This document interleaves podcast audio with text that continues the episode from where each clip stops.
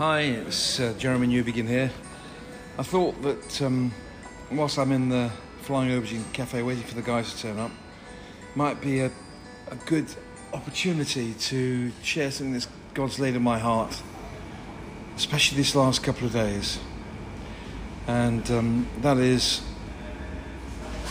doing the Word of God. Now, now, I know I've those of you that have listened to me before or read some of my stuff will know that I'm obsessed with that message. But um, I wanted to reaffirm to you that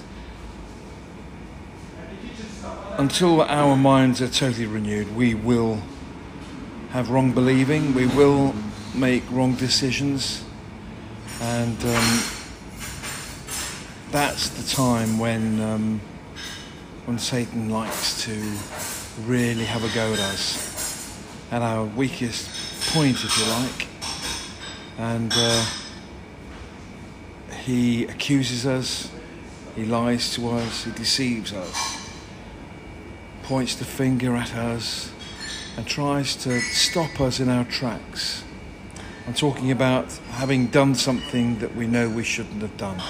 Okay, we all do it from time to time. Hopefully, as you mature, that will become less and less in your life. We'll be, we'll be doing more walking in the spirit rather than walking in the flesh. But we still do walk in the flesh sometimes. And um, at, those, at those times, we need to resist the devil. We need to submit to God and resist the devil, and he'll flee from us.